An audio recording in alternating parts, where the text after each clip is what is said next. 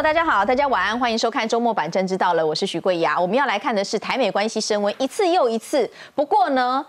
在这个今年年初，谁会想到说美国官员会在二零二零的下半年接二连三来访问台湾？好，八月我们看到是由卫生部长阿扎尔，九月又有刺青克拉克来接力，十二月初还有环保。署长是惠勒，他要来哈，四个月来了三个高官，这代表什么样的意涵呢？好，与此同时，我们看到是台美经济对话，好，经济部的次长陈振奇他率团到了华府去访问，跟次青克拉克在开幕式的时候签署了合作备忘录 M O U，双方确认在半导体领域的战略合作，这是一个优先的项目，其他也包括有关键技术的供应链的合作啦，也提到说哈，未来台美经济对话，今尼跟他开戏两年。只是一个开端哦，未来可能还会有第二届、第三届等等，哈，会继续举办下去。但是呢，美国政府一月份改朝换代的话，那拜登他会推翻川普的这个对台的政策吗？还是说他会继续打台湾牌呢？另外，我们要看的是今年的 APEC，川普他是透过视讯亲自来出席，他喊话说会促进印太地区的和平跟繁荣。好，跟习近平感觉上就是互别苗头。好，中国才。这么所主导才促成的这个十五国 RCEP 的签署，好，习近平呢他又说积极考虑他要加入的 CPTPP，好。中国会称心如意吗？看起来有点难度，而且是接近不可能等级的难度哦。针对台湾没有加入 RCEP，那么马英九是说中国没有要求我们要承认一国两制啊，这是不存在的障碍。那到底是谁在误判？稍后我们进一步来讨论。首先，先来介绍今天的来宾。首先欢迎的是资深媒体人黄创夏，各位好，大家好。好，欢迎政治学教授范世平，各位好，大家好。还有时事评论员李正浩，大家好。以及资深媒体人王诗琪，大家好；还有亚太精英交流协会秘书长王志胜，各位好，大家好；以及国民党台北市议员李明贤，大家好。好，我们先看到的是哦，台美经济繁荣伙伴对话，二十号是在华府已经登场了。到底我们得到什么样相关的成果？我们一起来看。好，我们就先来看有关于台美经济对话签署了 M O U。如果说没有要签 M O U 的话，官员也没有必要飞到华府去哦。那我们进一步看到的是呢，在这个现场哈，这个是我们派出去的代表，经济部的次长陈振奇，然后他跟国务次卿克拉克，以及还有包括 A I T 的执行理事蓝英，还有驻美代表肖美琴哈，一起哈签了这样一个 M O U。好，这是第一届。那其实有特别提到，比方说像是半导体这个是列优先的项目哦。怎么来看？我们包括全球的供应链啊，干净干净网络等等这一些哦，创下哥是怎么看的？其实现在我们就讲说，二十一世纪跟二十世纪最大的不同是什么？二十世纪的时候是掌握货币、掌握石油、掌握粮食，可以控制全世界；二十一世纪告诉你，掌握晶片。就让全世界都想掌握你，所以这就是台湾为什么能够继续签这个 M O U。美国在这个情况之下还要去签，就是因为我们掌握了晶片的技术，而且这晶片技术目前我们的台积电相关的这所有晶片技术，全世界都需要台湾。其实除了我们晶片，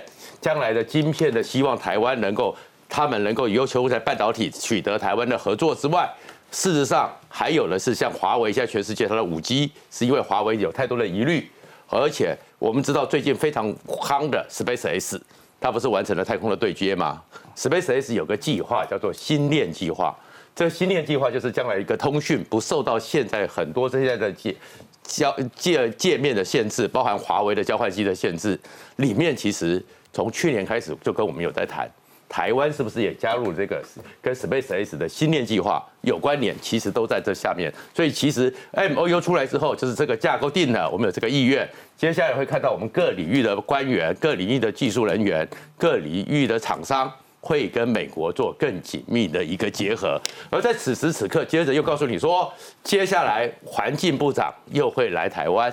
这个是状况是什么？这其实是这跟这些关系都没有关系，而是告诉你跟台湾，因为美国是一个非常严谨的一个国家，环保署长他不会去管那个科技的事情，他不会管财经的事情，但是跟台湾继续在面对全球软化、面对气候的极端气候，他还是愿意跟台湾保持合作。嗯，所以又亲自来台湾，然后他来台湾就告诉你一件事情，就是川普签下来的法律对美国来讲就是法律，就是国策。不会因为现在政权是否有交替的状况下有所改变。你说就是国策那一块，是不是说官员来访互访的这个台旅法？对，就台湾旅行法通过之后，就是美国要执行的国策、国家政策，所以台湾旅行法继续前进。包含因为根据台湾旅行法，所以他们才会讲出来，是不是我们蔡英文总统也可以根据台湾旅行法。去美国访问，嗯，所以其实他们这个过程就告诉你说，不要去幻想说啊，美国现在有空窗期，美国告诉你交接没有空窗期，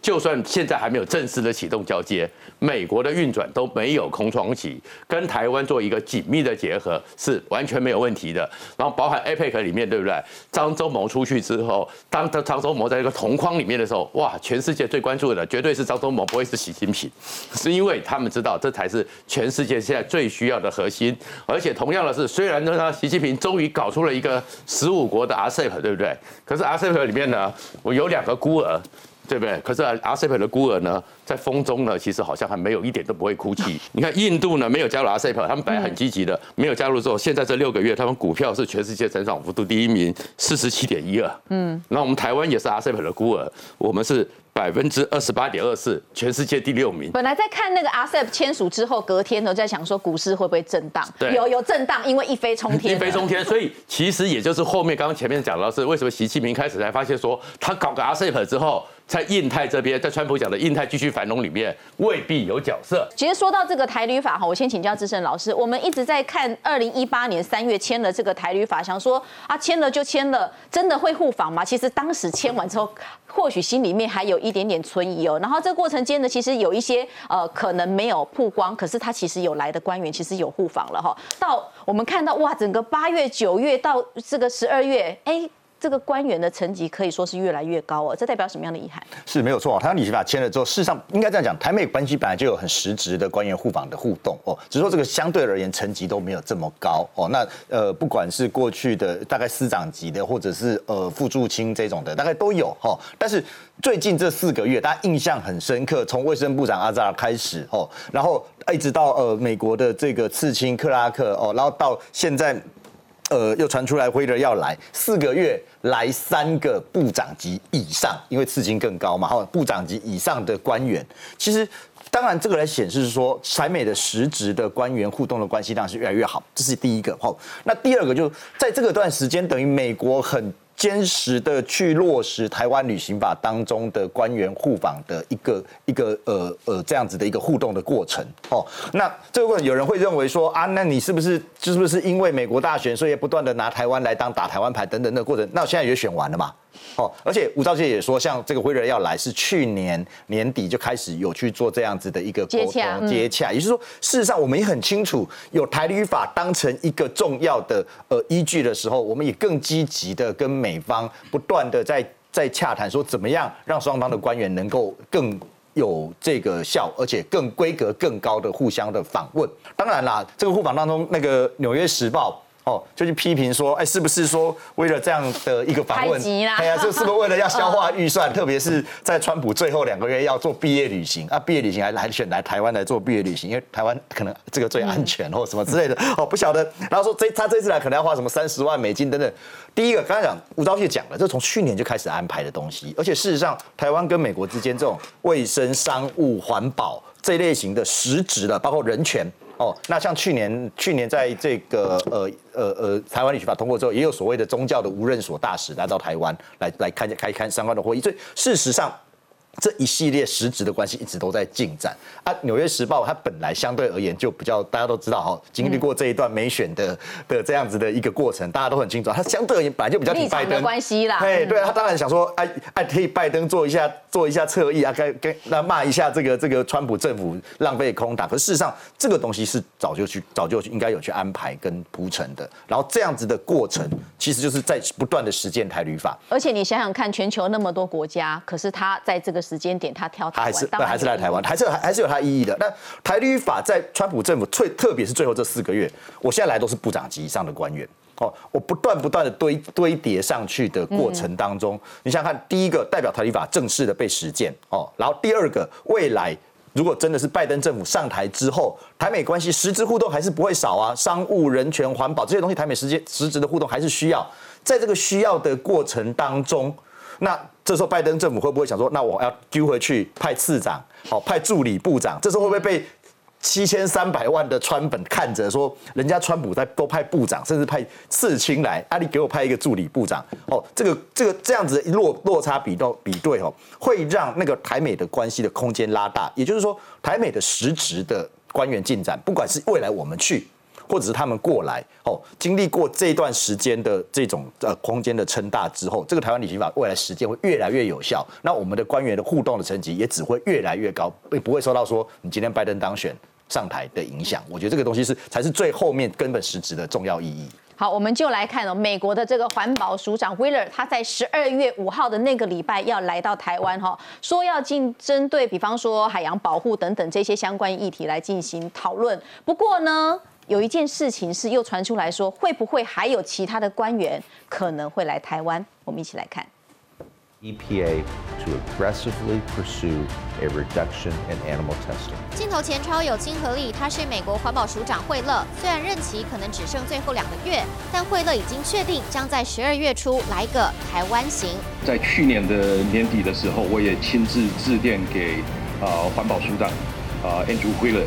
那他也表达高度来访的这个意愿，象征我们台湾跟美国之间非常紧密的这个关系。那我想国人会感到振奋。从今年八月初，美国卫生部长阿扎尔来台，到九月中，国务院次卿克拉克三天旋风访台，如今环保署长也要来，他是短短五个月内第三位访台的美国内阁阁员。而惠勒背景特殊，祖父是矿工，曾备受讨论。他甚至曾当过煤炭公司的说客，也曾在环保署当基层员工，更担任过共和党参议员殷和飞的幕僚。美方积极落实台湾旅行法，但其实台湾官员访美早已悄悄常态化。每一年年度的都会在美国举办一个蒙特瑞会议。那蒙特瑞会议的话，它不一定是在呃加州的蒙特瑞这个地方，有可能会到。华府的呃，甚至在五角大厦里面曾经举办过，国防部长曾经也有去过哈，但是有些是是秘密的行程，不见得能讲。从前总统李登辉时期，国安会秘书长每年都访美，不过由于台美没有邦交，历年来国安系统跟白宫国安会会谈地点行程保密到家，都选在白宫以外的秘密地点。这回我国经济部次长陈正奇代表台湾到华府出席台美经济繁荣伙伴对话。台湾时间二十号晚间九点正式开始前，已经先和美国财政部助理部长苏琪视讯，台美高层官员互动不再只能是秘密。好，我们已经知道说证实这个 Wheeler 哈环保署长他是会来的，可是呢，哎，现在传出来说是不是他之外另有其人？而且呢，我们的有台报道说哈。呃，二十二号就要来喽，这是贵能刚哦，明天而已哈，就是这样子这么急的时间里面，这个礼拜天说会搭乘呃美军的行政专机旋风访台四十九小时哈，但是呢，名单嗯怎样哈，说是一个机密，我先请教郑浩哦，他其实蛮具体的点出一些讯息啦哈，只是说到底会不会发生，我们现在还不确定哈，讯息是。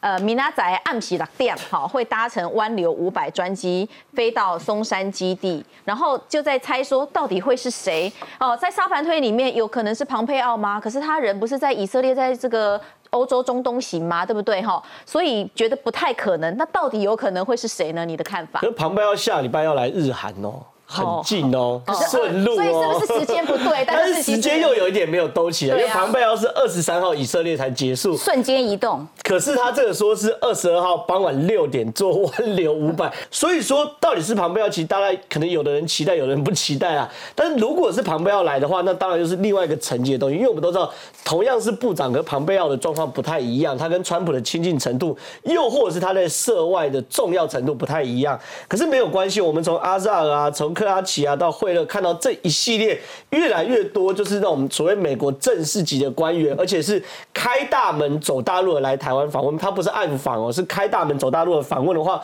那很清楚就是美国从战略模糊走向战略清晰的一个过程。那这个事情呢，我认为哦，讲好听点是说让拜登政府会有潜力可循，就说很多事情我们都知道，尤其在外交或在政治上，要开一个潜力是最难的。可问题是哦，当川普政府不断做这些事情的时候，你未来拜登政府要。希望派有官方层级的交流的时候，他就有潜力了。他面对中国压力就不会那么大。这某种程度也是川普政府在对习近平政府的软土生绝。那对于拜登政府来说的话，我常常讲，这就是川普障碍，也可以讲说是拜登的潜潜力。看拜登一念之间，如果拜登希望未来降低台美互动的频率的话，那这就是川普障碍。哎，人家都派部长哎，人家都派这种高官的，你怎么偷偷摸摸派一些就是不是高官的人来？这东西对方都那个。共和党都会质疑啊。那如果拜登希望持续深化跟台湾的战略位置的话，那没问没问题，川普就会变成他的资产，变成他的遗产嘛，就会变成是潜力。所以说，我们看这是所谓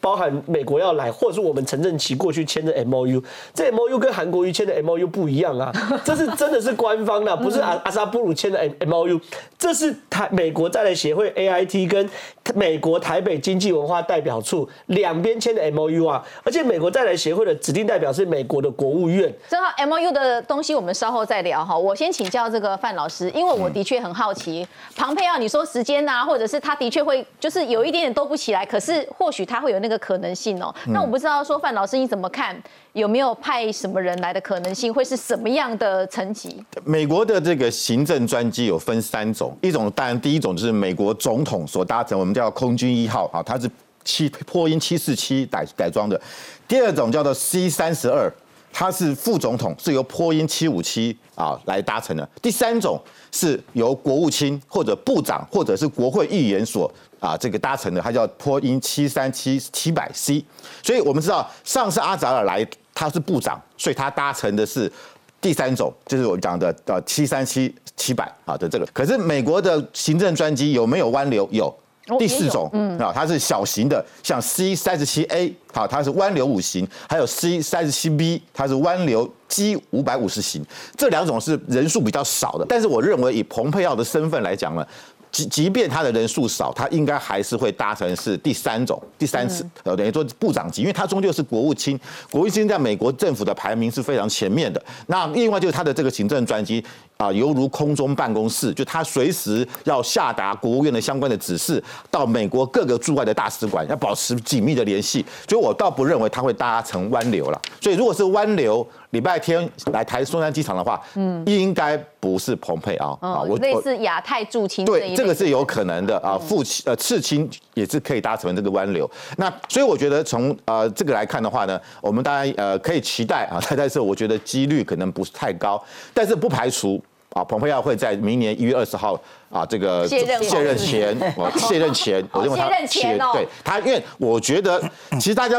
不要以为说啊这是什么。呃，环环保署长来啊，会乐好像什么毕业旅行，好像是来消化预算的，不是，他是要建构出一个美台互动的一个基本的架构跟框架。我把它架在那边之后呢，它变成是个定海神针，它变成是未来美国，包含拜登上台之后，他的他的相关的阁员也可以循此例来台湾访问。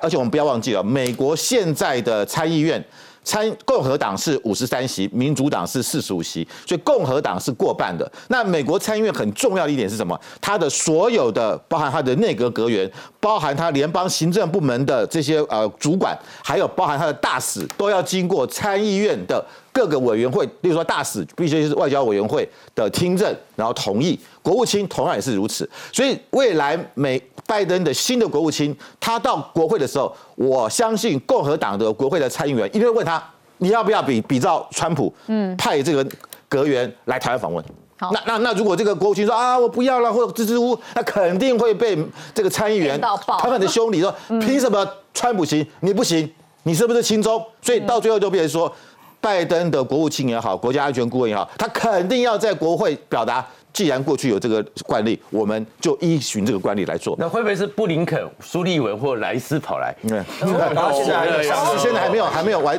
对，但是我认为这就是这这个这个就是啊，我觉得川普他现在，而且我认为这里面蓬佩奥他本身的。主导性很强，呃，我我我不知道，我不是，我倒不觉得川，我不觉得川普在这个地方他有这方面，因为我觉得川普在外交上的国际关系的知识，嗯，其实并不太多了。因为我们其实哈充满着好奇心，就会想说，哇，另有其人呢，到底会是谁啊？石奇，你有没有一些想象空间？你觉得会是什么人？我觉得其实到惠勒就是一连串好几波这样子来访，我个人已经。个人已经有你的哦很满意了 surprise 已经够对对，我的因为频率相当高了啦。那至于接下来会有谁？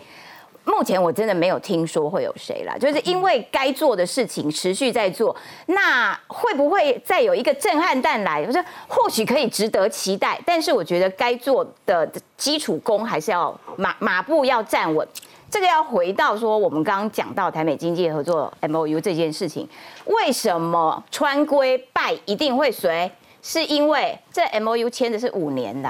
嗯啊，五年就跨任期了啦，不会因为政政党轮替而有任何改变啦。M O U 是五年，并且得以再延五年，所以最大概可以有十年啦而且我本来以为那说这个经济对话啊，啊，今年办完，这样就是一个烟火放完就没了，以为没了。他说结果不会他他会年年都要办。对，因为它会成为一个制度化、常态化的对话的这个这个会议啦。那譬如说，现在台湾呃仍然在执行一个。台美之间二零一五年签订的全球合作训练架构，也就是当时的欧规川也随啦，就因为这个都他们签这个东西都是跨任期，也就是说这件事情不会有什么样子的改变。那这是第一层，第二层的意义，我觉得认我我认为应该说，因为他签订他要合作的。部分是最重要的，就是这个供应链。那这个东西跟贸易的层次是不一样的，就贸易你可能进出口，然后我可以替代性高，可是这种产业链的东西哦，供应链的东西，你就没有办法。很迅速，并且很顺利的可以找到替代，所以当我们的供应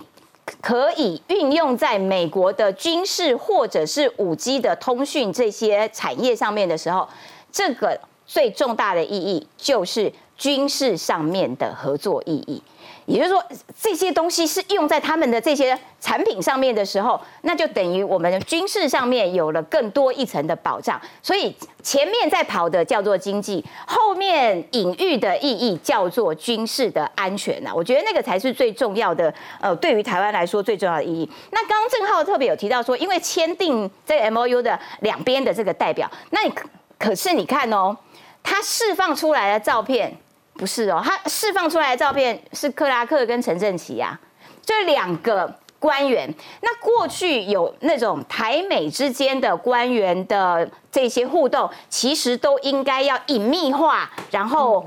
地不不能说地下化，台面下化下，因为就是不能这么的公开报道会报道，可是你永远看不到照片，对不对？可是他这一次，尽管什么 A I T 的代表跟我们什么什么签，可是你看照片释出的就是就是克拉克跟陈振奇啦。那所以这个这个部分，我觉得它其实一层一层的在往上堆叠台美关系的更往前进。那当这个堆叠，呃，把过去的天花板都打破了之后，未来的可能性当然就会更大，也不会说啊。天花板打破了，那我们就回到地下室，不太可能啊。台北 就是关系的发展不会不会是这个样子。那更何况这个框架都既然成为了制度化跟常态化的合作模式的时候，在更加紧密的经济跟军事上面的同盟之后，我会觉得那个天花板就会一样。往上堆叠，就天花板的挑高会越来越高啦。好，石奇刚刚点到军事的那一块，我们休息一下，稍后来看到，其实台美真的不只是经贸上面的合作，军事上面呢，尤其过两天你就会看到，呃，我们这个浅见国造二十四号它的开工的这个仪式里面呢，浅见国造其实有美军美国它的技术在这里协助我们。我们休息一下，稍后回来。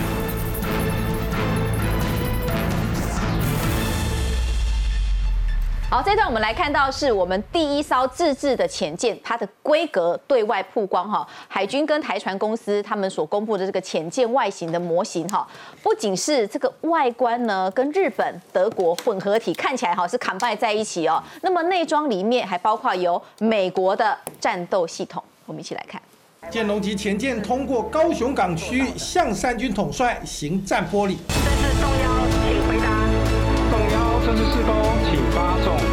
动幺就是三军统帅总统的意思，四九是潜舰的代称，潜舰扛起台海防卫最重要的水下攻击任务。就备战部署，全力就备战部署。蔡政府推动潜舰国造，二零二五年将有最新潜舰加入海军行列。第一步，台船年底新建封闭式厂房，要打造第一艘潜舰原型舰，台船编号幺幺六八，就是希望潜舰国造一路发，尤其公布最新的潜舰模型。台湾潜舰外形首度曝光，仔细研究发现，不仅潜舰上头帆罩水平翼跟日本最强的苍龙级潜舰极为类似，也采用跟苍龙相同的 S 型尾舵。另外，舰身部分则是有德国两幺两型柴电潜舰的模样，外观结合欧日优点，内装战斗系统则是美国最顶尖的技术，搭配 Mark 四八最强重型鱼雷。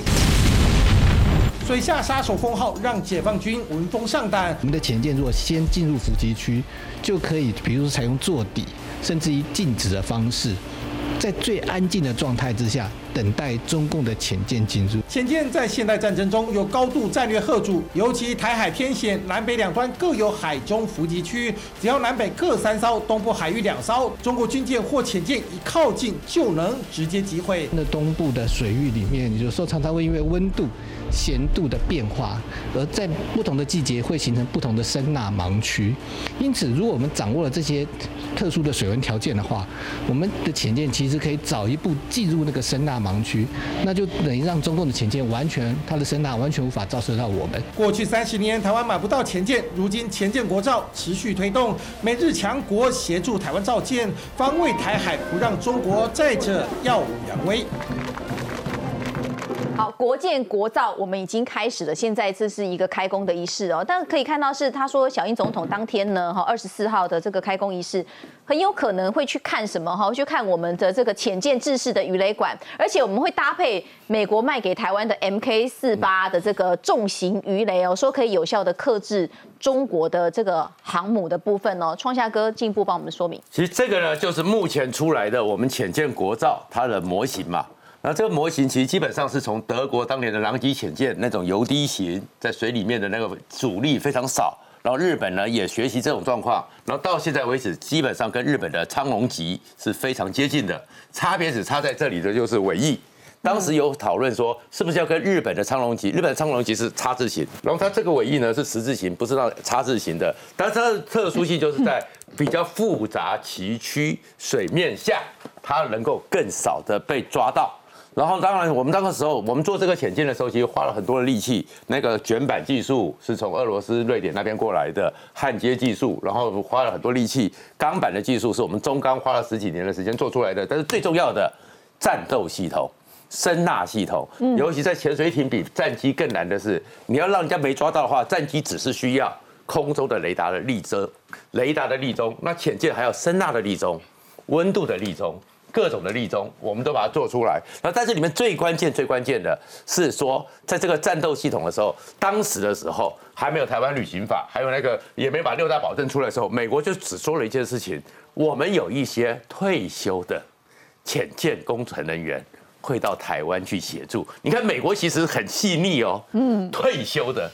然后这叫民间友人，民间友人，然后就来协助。所以我们在那个现在是浅见的船坞已经差不多完成了，因为有船坞，所以就可以继续制制造。然后当然里面最关键，你做一个潜水艇，它做能够有真正的对中国的一个对亚太地区的威胁产生核主作用吗？那是非常强的，就是刚刚你讲到的 MK 四十八 Mod 六。这样一个重型的鱼雷，这个重型鱼雷我们已经开过好几次了。环太平洋军演一枚下去，一个派里奇从中间整个龙骨断掉，弹起来垂下去。嗯，这个鱼雷的重量是很强的，而且它更强大的是什么？它这个鱼雷呢，比我们上次我们海关演习演习的那个德国制的鱼雷还更重分量，所以它打出去之后，它在水底下的速度可以达到三十五节到五十节。在水里面阻力那么大，在船舰上，如果你在海面上达到三十五节都很不容易。你潜水艇一般来讲没那么快，所以它打出去之后，你潜水艇要逃是逃不掉的。它的速度很快，而且它另外一个大概三十五公里到五十公里之间，然后它的那个声音呢，它也有很强大的在水里面被立中的效果，所以它的声呐是不容易被监测的，速度这么快。然后这个东西我们呢，将来新的潜潜舰国造里面那个鱼雷管就可以发射，因为美国已经卖给我们 MK Mod 六了，然后再过来就是以前那时候的那个海狮啊海豹给我们的时候，那个鱼雷管是被封住的，而且是比较轻鱼雷的。我们现在新改的那个海狮，其实就已经可以放重鱼雷，所以我们这个作战的功能都出来了。然后接下来要放在哪边呢？就是你会发现说，最近中共哦，他的军机哦，很喜欢走西南海域。为什么走西湾海域？因为他们在三亚湾、亚龙湾的那些潜水艇要进到太平洋，一定要走过那边，所以他们天天在那边飞。但是问题就是，所有的整整个台湾周围海域，高平西出海口一直到东沙岛那一段。水域最复杂，嗯，然后什么叫做伏击？就是我潜水艇呢就在这边等着，然后呢，因为那个水域很复杂，你看不到，你也不知道，我也不动。等到你潜水艇过来之后，我在四五十公里之后，我就打一颗重型鱼雷，所以它的那个什么晋级、送级、唐级都不是我们的，在伏击之下都逃不掉。嗯，那当然你那个你觉得辽宁号呢？如果以它的这样的话，辽宁号没办法，因为它吨位太大。你不可能一次就像上次一样把它从一龙骨打断，嗯，但是把它打到瘫痪，以他的那个能力是够的，嗯，对，而且很奇怪的是，中共最近也很奇怪，他自从今年六月以后，已经龙辽宁号不出来了。可是最重要原因就是我们在横村那边，我们有这么多的 P 三 C，我们在高平溪，将来我们的国建国造，我们有 MK 四八鱼雷，所以中国要威胁印太，想要透过潜水艇偷偷摸摸。我们就是最好的守护者。好，刚刚庄夏哥有特别提到说，我们这个潜舰国造为什么可以这么快？我们当然是会呃吸取各种不同的技术嘛，尤其美国的这个部分哦，在关键红区它的这个装备哦，它让我们哈本来是红灯北当鬼，但是它开了绿灯之后，我们这些技术打通环节之后就顺畅了。我先请教郑浩，其实我们可以看哦，呃，潜舰它有一个重点哈。那个不是跟他 Linky 爱静悄悄，其实潜舰也要静悄悄的这一块，它靠什么样的技术可以达到这个效果？呃，这个潜舰国造其实坦白说，对我来说我蛮期待，因为其实它的武器系统是美国，它的电电池系统是日本。简单来讲，它可能可以结合美国跟日本两个潜舰王国的呃性能或者优点，可以打造出我们的国舰国造。而且重点是哦，这些技术都是台湾自己的。刚刚创阳哥已经讲完 MK 四十八这个重型鱼雷嘛，对不对？这是美国现现役的重型鱼雷，我们未来标配跟美军一模一样。那再来呢？潜舰我们开出去最怕什么？被人家发现吗？那